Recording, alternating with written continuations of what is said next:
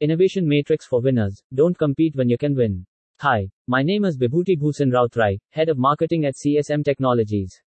Welcome to our show, Innovation Matrix for Winners. In the first episode, we will discuss 10 forces and 3 pillars of innovation for starting up or scaling up organizations. Let's begin. As legendary venture capitalist, co-founder of PayPal, and Facebook's first outside investor, Peter Thiel famously noted in a Wall Street Journal op-ed in 2014, all happy companies are different, each one earns a monopoly by solving a unique problem. However, all failed companies have one thing in common, they fail to escape competition. Essentially, Thiel meant that competition is for losers. For instance, Apple, Microsoft, Amazon, Alphabet, and Facebook are the five most iconic information technology brands in modern history that have essentially steamrolled every competitor. They share some common attributes, despite being five very different companies. So, what are those attributes? Number 1. Monopolistic product driven businesses, for high returns on capital. Number 2. Proactive adaptation to change. Number 3. Low customer acquisition or retention costs.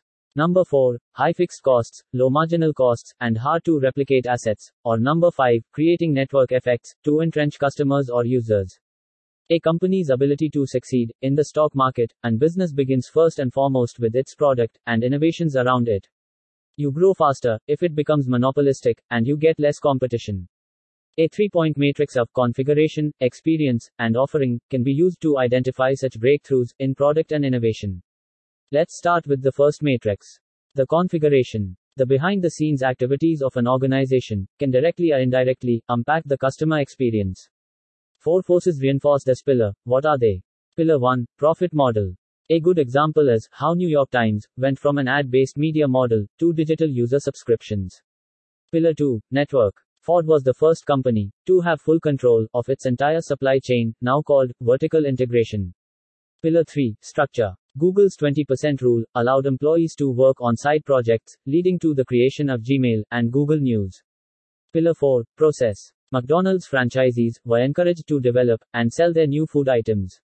This led to one of their most successful products, called Egg McMuffin. Moving on to the second matrix, that is, offering.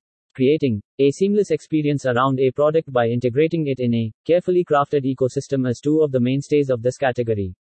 Category 1 Product performance. Spotify is leagues ahead of its streaming rivals, like Apple Music and Gaana, in terms of subscriptions because of the responsiveness of its apps, user experience, and streaming speed with a with quality. Category 2. Product system. Apple's success after the launch of its Apple Watch has created a flourishing product ecosystem where all its products can talk to each other for a better UX, create more value for the collective, and improve sales. At last, let's put some light on the last but not the least matrix experience the user acceptance of consumer facing products as the acid test. As a result, it is more important to improve the user experience rather than focus on advertising or adjusting associated commercials. Four forces support this pillar. Pillar 1 Service. Amazon is a great seller, but it still enhanced the value in selling with Amazon Prime, which offers free expedited shipping. Prime led to delivery in as quickly as 2 hours in some cities, setting a new paradigm in intra-day deliveries. Pillar 2 Brand. Apparel brands have taken up climate activism and linked it to environmental causes to give them unique market positioning. A good example is Patagonia and Balenciaga. Pillar 3 Channel. The loyalty cards can sometimes be a great brand puller and retention mechanism. Brands like Nespresso have created concepts like Nespresso Club to further lock in customers.